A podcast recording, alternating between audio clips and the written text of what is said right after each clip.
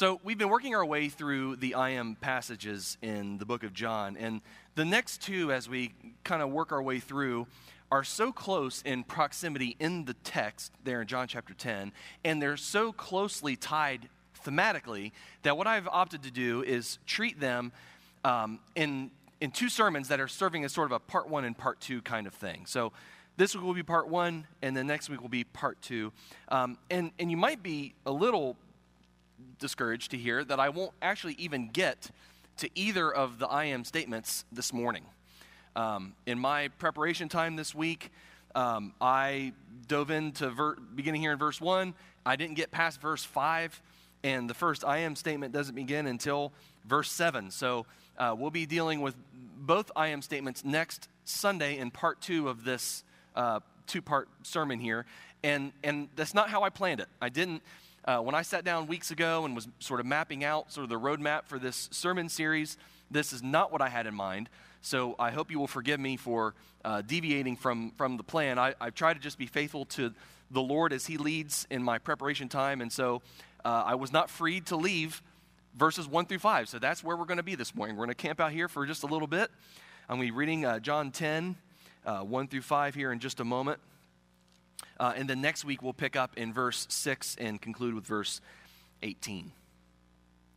Now, I mentioned a few weeks ago, uh, around the time of his anniversary, that my dad um, was promoted to heaven five years ago, back in February. And at the time that he passed away, his pastor at the church where he attended, his name, uh, well, it still is his name because he's still alive, uh, was Kevin Pease. Kevin Pease. And I had never met Kevin, um, but in, in those days where um, I was able to go and be with dad for the last four or five days of his life, he was in a hospice facility there in Columbus, Ohio. And each of the days that I was there, Pastor Kevin would come in and he would spend just a few minutes just chatting with the, family and reading scripture and praying with us. And he would counsel with my mom. And um, it was just a really, really sweet ministry to my family. Um, the day before dad died, Pastor Kevin stopped by and after visiting for a bit, he told us that he, he had to run because he uh, was going to be late for a birthday dinner. And when we asked him whose birthday, just casually, you know, just making chit chat and showing interest in what he was saying, he reluctantly revealed that it was his own. That he had uh, c- traveled all the way up to Columbus to just for a, a, quick visit with my family to check in on us, check in on, in on us. And he did it on his birthday. And there was something about that that really uh, left an impression on my heart. I, I had never heard him preach a single sermon. And yet somehow I could sense in his heart just a, a yieldedness and a, a, love for, for God. Later on, um, I sent him a note just thanking him and trying to affirm just his role in ministry that, that, uh, that he was living into the, the calling of God upon his life and that he was making a difference. And every year around the time of the anniversary of my dad's passing, uh, I see on my Facebook feed you know, Kevin's birthday pops up. And I'm just reminded again and again of his example to me as a pastor. It's amazing the power that a pastor has in affecting both great good and great harm in the lives of people, isn't it? 19th century Scottish churchman James Stalker says this, and I think there's something to this. He says, The higher the honor attached to the, prof- the ministerial profession, so the higher the honor attached to the ministerial profession when it is worthily filled, the deeper is the abuse of which it is capable, capable in comparison with other callings. And that's a loaded statement for someone like me who dares to stand up here week after week and open God's word and, and preach with you faithfully listening and opening your heart to the things that I am saying. And, and beyond that, in the, the days in between Sundays when, when we interact together and as the members of this church, um, I, I sense in this uh, a tremendous weight, a, a, a pressure um, as, as a pastor. We've all seen the destruction. We've all seen the fallout of leaders who abuse their position or abuse their power for their own advantage. People being led astray by false teachings and heresies. Lives and families and churches reduced to rubble by poor leadership or bad choices. But hopefully, each of us have also experienced at some point in our lives the blessing of a leader who, like Pastor Kevin, truly has a heart for the Lord and his flock. I know I've experienced that in my life. I'm, I know there have been many great pastors that precede me here. I know you've experienced that in your life. If you've come here from a church where you haven't experienced that, uh, my hope and prayer is that at some level you do here. That you, you sense that, that the people that are called of God to lead here um, have a heart for the Lord and have a heart for you. But this, this message is not about me this morning in any way. And I, and I feel like I owe you a little disclaimer as we get into the text. Nothing that, I'm, that I have to say here about uh, shepherds, under shepherds, thieves, and robbers, which are the things Jesus is going to be talking about in these verses. None of these things here are meant to be in any way any sort of commentary on myself or the, the, the ministry of this church. On the contrary, I feel the pressure, like I said, of the challenges and the warnings of this text. So if there's anything that I feel is personalized for me, it's the, it's the warnings that are issued for people in my position. But any of the rest of the stuff is not about me, okay? And I want to just make that very clear, or about anyone else here. I, I just want to preach what the, what the word of the Lord says. I want to be faithful. I want to be, I want to preach it rightly. I want to understand it rightly. I want to preach it faithfully. And I think you know my heart in these matters, and I think this little disclaimer will probably make a little more sense to you as we dive into our text and get into the heart of the message. So if you have your Bibles, John chapter 10, if you grabbed a guest Bible, we're on page 862. And as I already mentioned, I'm going to be reading uh, just the first five verses here of the passage uh, this morning. John chapter 10, uh, beginning in verse 1. I tell you the truth anyone who sneaks over the wall of a sheepfold rather than going through the gate must surely be a thief and a robber. But the one who enters through the gate is the shepherd of the sheep. The gatekeeper opens the gate for him, and the sheep recognize his voice and come to him.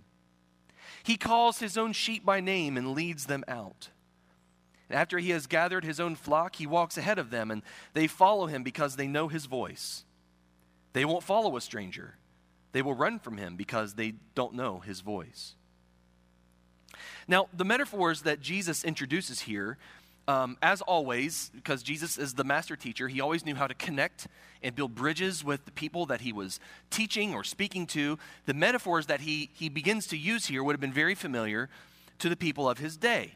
His audience knew all about, and they understood, and they connected with the, the idea of, of, of keeping sheep and this illustration that he presents to us is one that's drawn from real life. It's, it, people would have been familiar with the idea of, of a sheepfold or a pen uh, where, where sheep would be kept. Uh, and, and oftentimes it would be multiple uh, herds that would be kept in a single pen because would, families would share this communal space. But, it, but in any case, the, the sheepfold um, that would house the sheep was accessed through a gate or a door. And a hired gatekeeper or perhaps better understood, an under shepherd, there in verse 3, would guard the gate. Now, the primary message of the passage, I think, is, is fairly obvious to us. It's fairly simple. It's, it's simply that those who don't have the authorization, those who don't have the ownership, those who have no business being with the sheep, um, they don't go through the gate, do they? No, they, they avoid the gate and they crawl over the wall and they, they come in secretly and, and through, uh, you know, through, through the, the darkness and through the, the, the improper channels and avenues because their intentions are impure.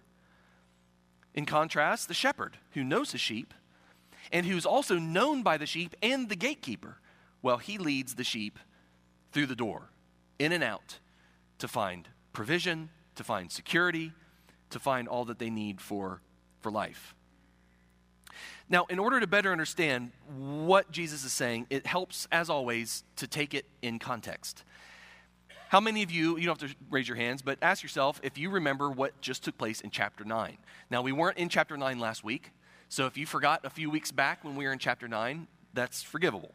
Um, back in chapter 9, the entire chapter deals with the story of Jesus healing the blind man.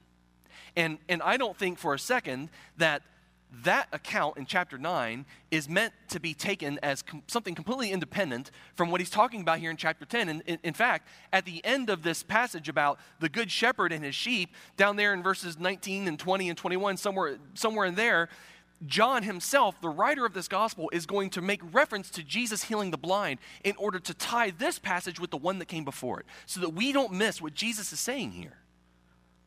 Here, Jesus is talking about shepherds and sheep and under shepherds and thieves and robbers, and it comes right after an entire story that John gives us about religious leaders and their mistreatment of the flock.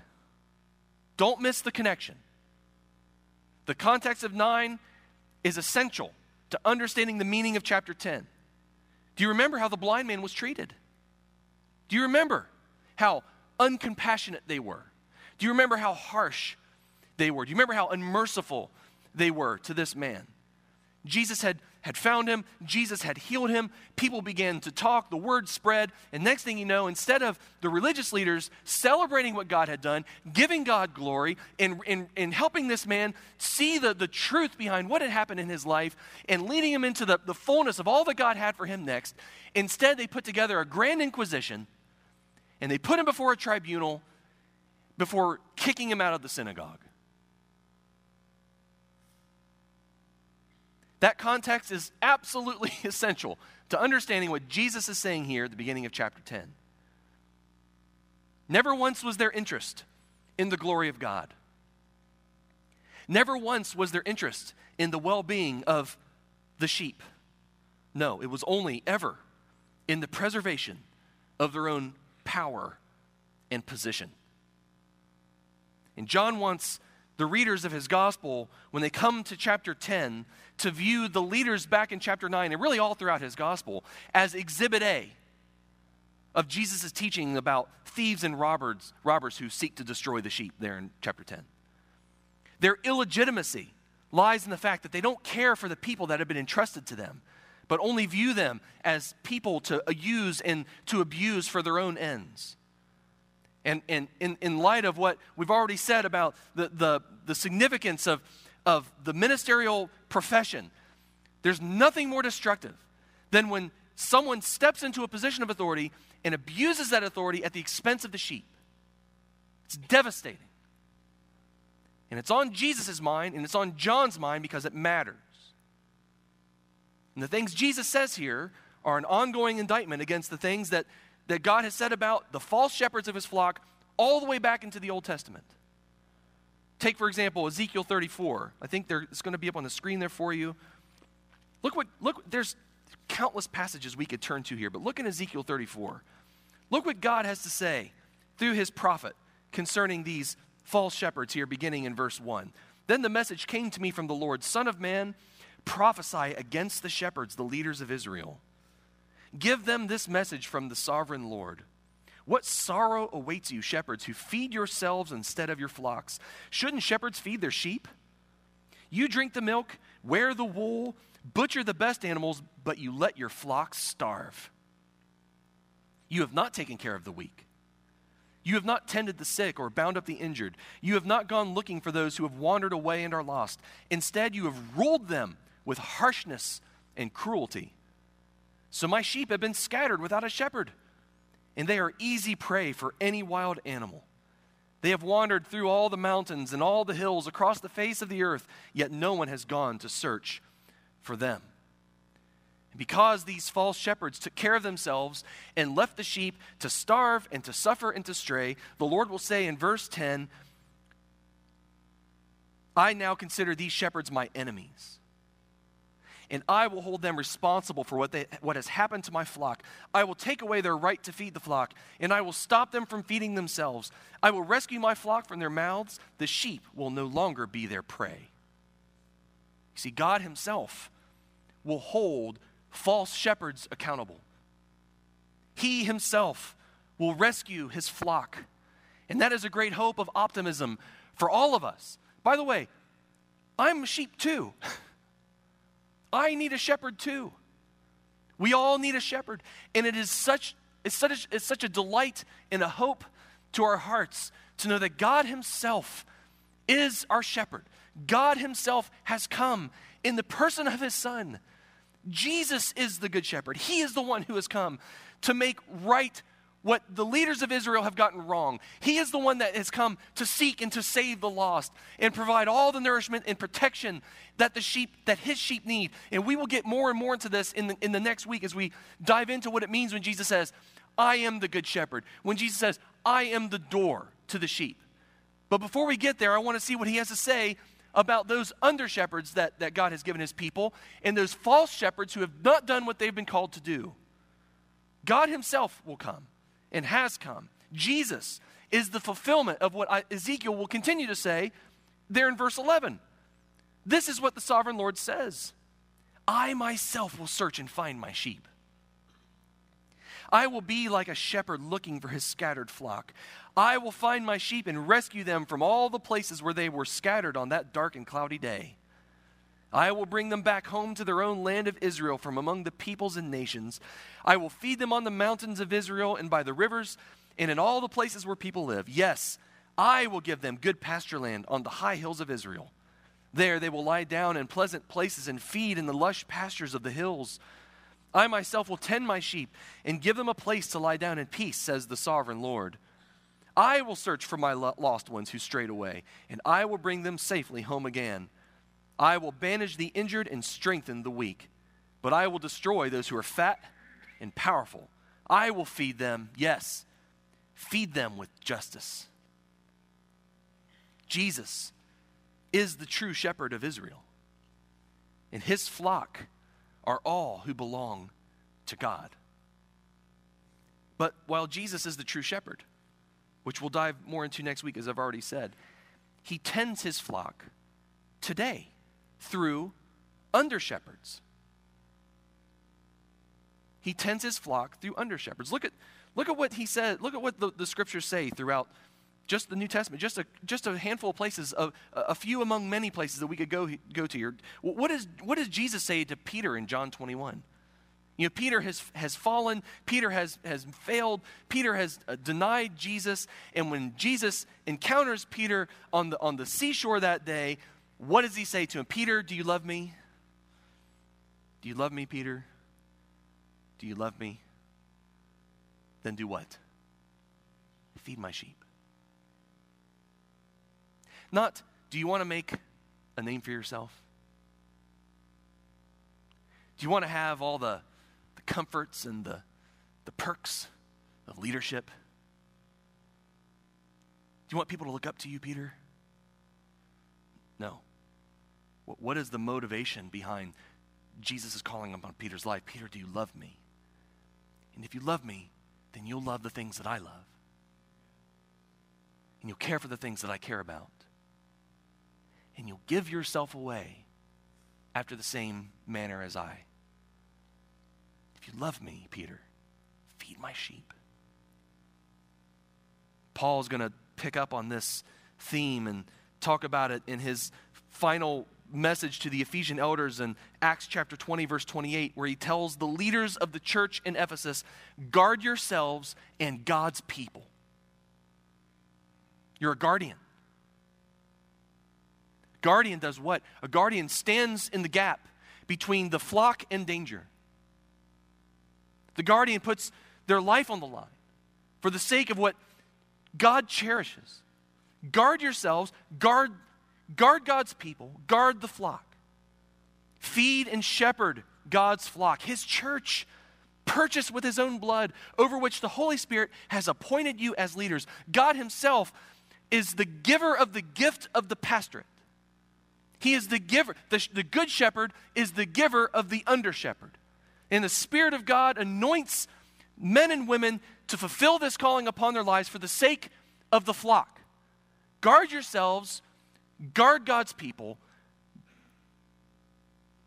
the ones he purchased with his own blood. In 1 Peter chapter 5 verses 2 and 3, Peter shares what he calls a word. I have a word for you fellow elders here throughout the, the regions to which I am writing my letter. I have a word for you. Just as I am an elder, you are an elder, he says. Care for the flock that God has entrusted to you. Watch over it willingly, not grudgingly. Not for what you will get out of it, but because you are eager to serve God. Don't lord it over the people assigned to your care, but lead them by your own good example. Listen, those are, those are profound words. Talk about a lesson in leadership. That, that's a, that is a, a whole seminary course right there in two verses. And here's the thing, though, church. Despite the behavior that, that I have seen in some pastors' lives and the ways that some whole churches treat their pastors, the role of pastor is not one of king or despot. Some pastors think that, that their job is to build their own little kingdom where they, they have control over everything. They do everything their way. Every, every color on the wall, every, every type of seat cushion, every song that is sung, everything about the church goes through him because he is the king in place of the king. And never is the pastor presented like that in the scriptures. Some churches treat, some, some churches coronate their pastors. It's all, it's, it's like, it's the pastor show. It's all about them. You know, uh, it was, it was interesting. This just came to my mind. Last week, we, we prayed for Philip and Terry Johnson. When they first came here, I think I can tell this story. It's easier to ask for forgiveness than permission. I think that's how it goes. When they first came here, they, um, they were really captured by Pastor Bill's preaching. Pastor Bill's preaching was exceptional. I, lo- I love him. I love his ministry. I love his preaching. And they, they wanted to know more about the church because they were interested in joining the church. And so, um, so they reached out, and, and Pastor Bill and I together agreed to, hey, let's, let's go to Panera one day and let's you know, get coffee and talk about, talk about your lives, and get to know each other, and talk about the church. And, and so we put it on the calendar, and um, Pastor Bill then said, hey, well, before we go get, meet them for coffee, how about you and I go to lunch? I was like, okay, cool. So we'll go, we went to Dragon Buffet.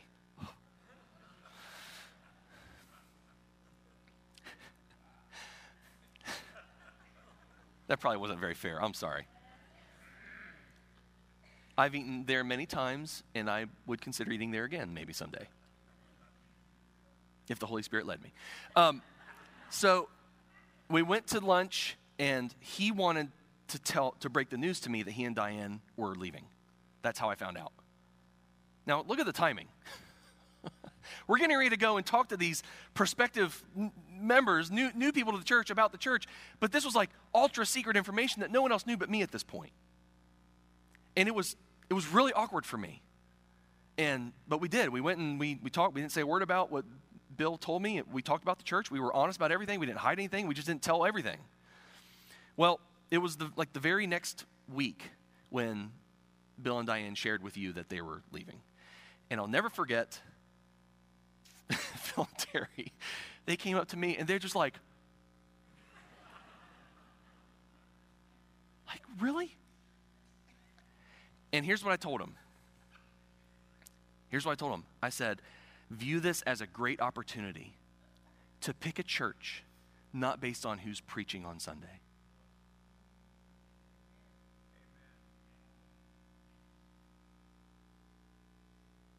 Because whoever is occupying this space is not your shepherd. Jesus is your shepherd.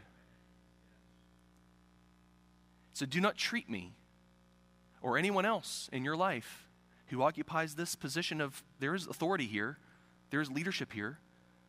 Don't ever treat someone like this as your king or your shepherd or anything else. Because too many churches have done that, and that is a recipe for disaster. There is only one king, there is only one shepherd, and it is not me or anyone else here. And Philip and Terry took that to heart, and they entered into the church without knowing who the next pastor would even be. It was months before we had any sense. And, and you saw. Did you see the community around them last week? That's where, why you pick a church. A place where you can enter into the fellowship of God's people. His, his spirit is present in his people, not in just a single person. And their lives have been forever changed because of you, not because of any one person preaching on Sunday morning. It was beautiful. The Bible never pro- projects the pastorate as, as that. No, it is always servant leader under shepherd. And just like the Old Testament, the New Testament is not disinterested in or oblivious to the reality of false shepherds. Their existence, not just for the early church that had all sorts of struggles with this, but for us today, The existence of false shepherds in the world is not a speculation, it is a promise. There will be false shepherds, there will be false messiahs, there will be false prophets, there will be false teachers in your life. Jesus himself in Mark 13, for false messiahs and false prophets will rise up and perform signs and wonders so as to deceive, if possible, even God's chosen ones. Not just deceiving the unbeliever out there. They come into the fold, over the gate, uh, over the wall, not through the gate. They come in and they have nefarious plans and purposes and designs, and they want nothing more than to do things that result in their own gain at your expense. Watch out for them. I have warned you about this ahead of time, Jesus says. Paul's going to echo this. In the very next words, he says to the Ephesians, the Ephesian elders that I read to you there from Acts chapter 20. So he tells them to guard yourselves, guard the flock, and then he says this false teachers like vicious wolves will come in among you after I leave, not sparing the flock. Even some men from your own group will rise up and distort the truth in order to draw a following. Watch out. Watch out. Remember the three years I was with you, my constant watch and care over you night and day, and my many tears for you. The people that the New Testament is concerned about are not only false in their lessons, but false in their lives. 2 Peter 2 1 and 3. There, will, there were also false prophets in Israel, just as there will be false teachers among you today. They will cleverly teach destructive heresies and even deny the master who bought them. In this way, they will bring sudden destruction on themselves. Listen to this next line Many will follow their evil teaching and shameful immorality. They're teaching, but they're immorality. There's different types of false shepherds. Some lead astray this way, some lead astray this way. And because of these false teachers, 2 Peter 2 says, the way of truth will be slandered. In their greed, they will make up clever lies to get hold of your money. But God condemned them long ago. Ezekiel 34 does it. And their destruction will not be delayed. So, yes, destructive heres- heresies and evil teaching, we absolutely need to be on guard against that. Day and night, watch out, never rest, Never, never just take anything anyone says to you without questioning. And that includes everything I ever say to you. I hope every one of you is being a Bible student as I'm preaching these messages, that you're searching the scriptures, that you're listening to the Spirit as He gives you insight and as He brings clarity to your heart of what the, what the Word of God means. The Holy Spirit always superintends the reading and the proclaiming of His Word. But I'm not infallible, I'm not perfect. I, I can misunderstand things or not see something complete. And so we need one another to be guarded against destructive heresies and, and false teachings. But not only that, not only watch out for destructive heresies and evil teaching, but watch out for those who are motivated by the things Peter says here greed, sensuality, and pride. Or, in, in even more layman's terms than that, sex, money, and power. Sex, money, and power. Believe it or not, there are false shepherds whose motivation behind all they do in a pulpit or in a counseling session or on a missions trip is motivated by money, sex, and power.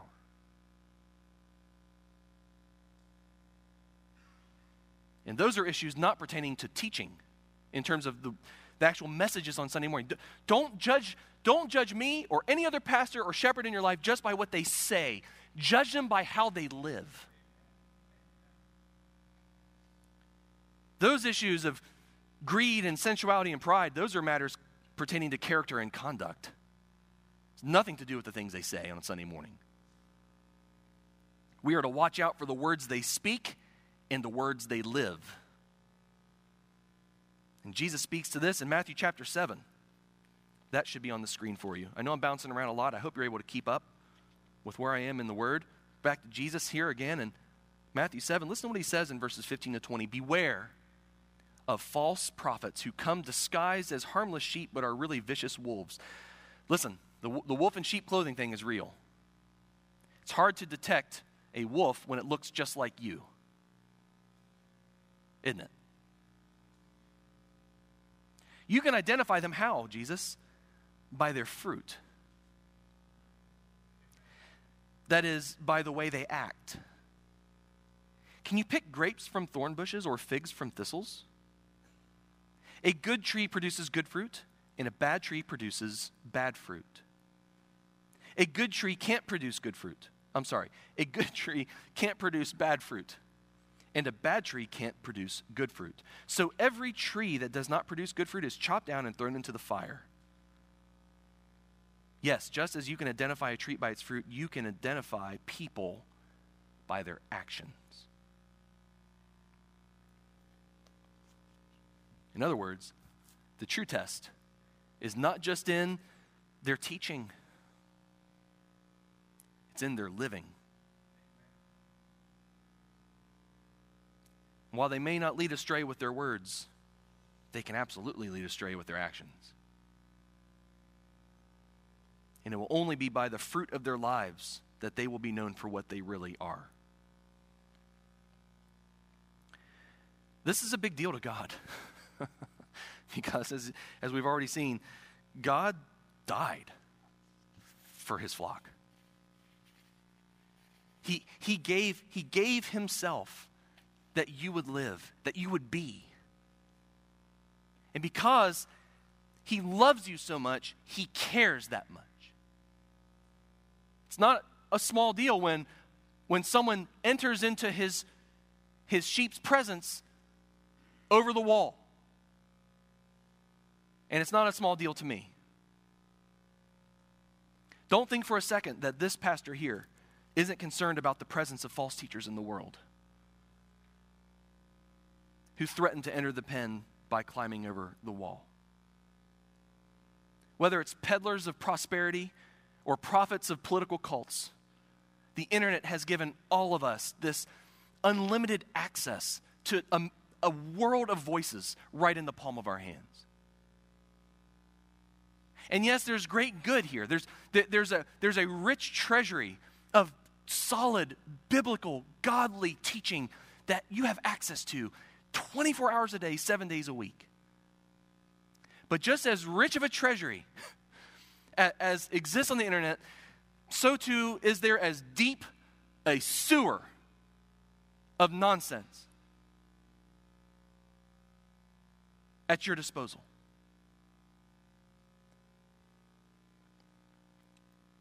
And I'm not suggesting we should stop listening to everybody. we don't throw the baby out with the bathwater. There are so many good teachers out there. I, I benefit greatly from, from so many Bible teachers out there and people who have great things to say. But, but at the end of the day, here's, here's where I'm going. You cannot really know a person without some sort of personal connection to them. So, yes, benefit. Benefit from the treasury. But be careful. Be careful.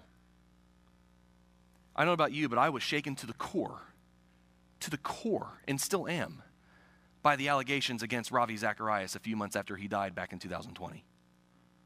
To the core. Never in a million years would I have ever imagined something like that would come out about him.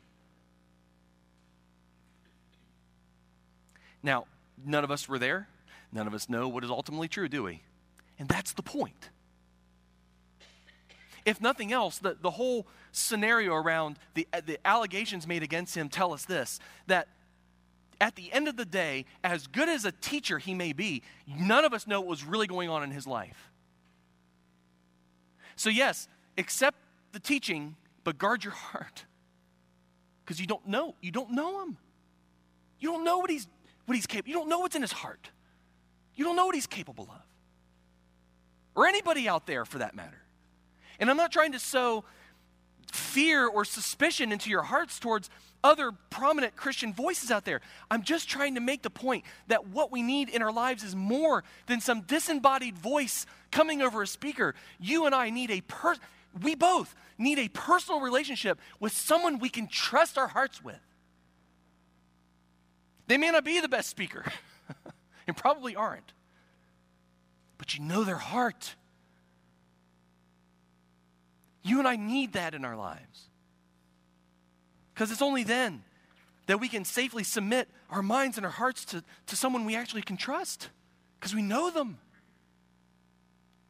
The greatest defense against false teaching is a local church community. A church that knows and believes and trusts in God's word. A church community that will know its leaders. That, that the leaders aren't sequestered off in some sort of like holy encampment that you never have access to, but, but ones that you have access to their lives and you can see the fruit and you can hold them accountable to the truths of what they say and how they live. That's the only guard against false teachers is personal access to their lives. And I want to caution you. Again, I've, I've met my disclaimer in the beginning. I, I'm not trying to make any of this about myself. I'm trying to preach what the Word is telling us about what we need and what matters to God.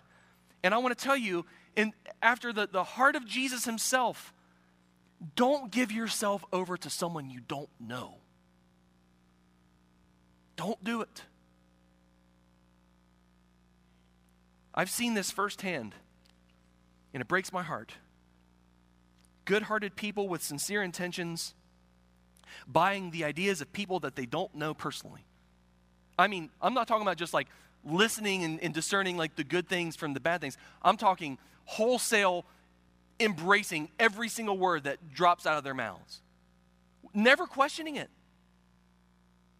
just soaking it up day after day, night after night, hour upon hour, listening to these false teachers fill their minds and their hearts with garbage that sounds like something delicious.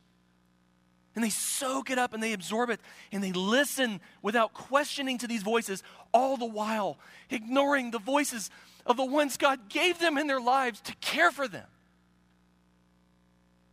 Who may not have the most eloquent explanation for everything, but that's not what you need. We, as sheep, do not need some silver tongued prophet. You need a pastor. I need a pastor who will come alongside of your life and care for you under the shepherding of Jesus. There are rich treasures of solid biblical teaching available to the church today, but oh, is there a, also a superabundance of false shepherds and prophets galore who only care about what they can get, not about what they can give. Watch out. The exhortation of the scriptures for the sheep who belong to God is to entrust your heart and your mind to Jesus. I can't say that enough. Entrust your mind and your heart to Jesus, the Good Shepherd, the one who tends the flock the one who feeds the flock, the one who secures the flock, not through hired hands who cower and quit and run away when times get tough, not through the thieves and robbers who are only motivated by sex and money and greed. No. He tends and feeds and secures his flock through devoted under shepherds who will stick with you in the good and in the bad, who don't run off when times get hard. People who will visit you in the hospital and counsel you through your marriage struggles and baptize your children and comfort your family when you're gone. Yes, the ones who rightly divide the word of truth, but the ones who also live it out rightly day in and day out. The ones who, because of their proximity to the sheep, smell like sheep. Why do you think shepherds got such a bad rap in their time? Well, they were gross. they were dirty and they smelled and they were rough. Because why? Because they lived among the sheep. Listen, no one smelled like sheep more than Jesus.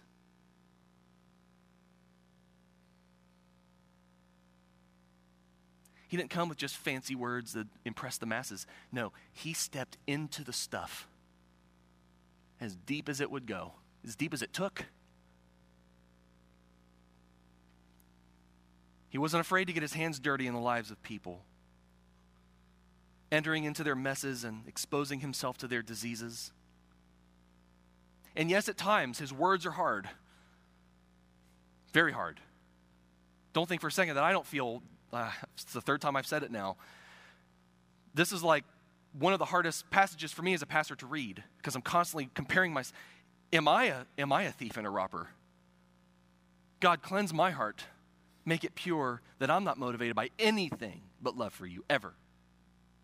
How am I living up to the, the call as an, an under shepherd? And I know it's not perfect, it never will be perfect. But it has to be more than just good enough. The words of Jesus are hard. And he called people to the, the costly kind of life that meant giving it all away. It's the only kind of life that honors God. But because of the way that he lived among people and ministered to people and entered into their lives, because he gave himself away in self giving love, not just on a cross, but moment by moment of his entire earthly existence, because of that, people knew that behind the hard words was a heart that was true. Trust the leadership in the authority in the teaching of people like that. People who smell like sheep, and more importantly, people who smell like Jesus. The most important people in my life reeked of Jesus. People who were there with me when I struggled with sin or struggled with fear or was walking in darkness or doubt. People who came into my life, they didn't do it from a distance, they came right up next to me. And they smelled like Jesus. People who know him and love him and spend time with him have even come to resemble him, whose whole lives are a living sacrifice, a fragrant offering to God. Nothing smells better than that. Ones who will faithfully open the shepherd's gate to your life. Entrust your heart to that. This is who I sense Pastor Kevin to be that, that, uh, that afternoon, the day before my dad died. As he didn't know me from anybody, I'd never met him before that week. And yet he came to where I was arguably the hardest week of my life. In the, the valley of the shadow of death, he came right up next to me and he smelled just like Jesus. And he opened the gate to the Good Shepherd, the one who knows his sheep. Kevin didn't know me, but the Good Shepherd knows me. And he knows you. He knows you by name. And when you hear his voice, you know it. Listen for his voice in every word those in authority over you ever say. And if you don't hear it, beware. Oh, but if you hear it, open your heart to it because you're opening your heart to Him, the one who gathers His sheep and leads them in and out. The ones that open the, the gate to the Good Shepherd for you are under shepherds that can be trusted. But beware of the false shepherds whose teachings and lives reveal they're only in it for themselves. Instead, accept and submit to Christ's provision of servant leaders who are only in it for your good in the glory of God. Yes, hold them accountable always to complete fidelity to the word and purity of the heart. But if they smell like Jesus, trust in their care. Trust in their care. I hope this is a word from the Lord for your heart today. And I hope it brings you hope and confidence and joy that God is providing for the needs of his sheep. Let's give him thanks together as we go to prayer and close in a, a song. Lord, we thank you that you love the people who belong to you to the point of death. You love the whole world. The world belongs to you. But only those who respond to your call can, can enter into the, the sheepfold. And we'll talk more next week about how you are the only access to it. And you are the only one who provides what we really need. But it is enough for us today to, to just thank you that, that you've demonstrated your love for us on the cross. And out of that same love, you've provided people to, to serve on your behalf and to carry out your work in this world. And we together get to be your people. Help us to be vigilant. Help us to be wary. Help us to, to examine everything for its, its truthfulness. Not according to how we feel or what we think is right, but according to the truth of your word. May we all r- remain ever open to the Holy Spirit's influence and guidance and discernment and impression upon our hearts so that we don't become prey to the wolves in sheep's clothing. And Lord, I pray that if there's any among us with, with false motives or intentions, that you would hold them, hold them accountable and pursue their hearts and shine light on the darkness. And may this be a, a church community that together is about your glory and the things that you are, are all about in this world. Lord, we love you and we thank you for this time we've had together. Bless these remaining moments, we pray in Jesus' name. Amen.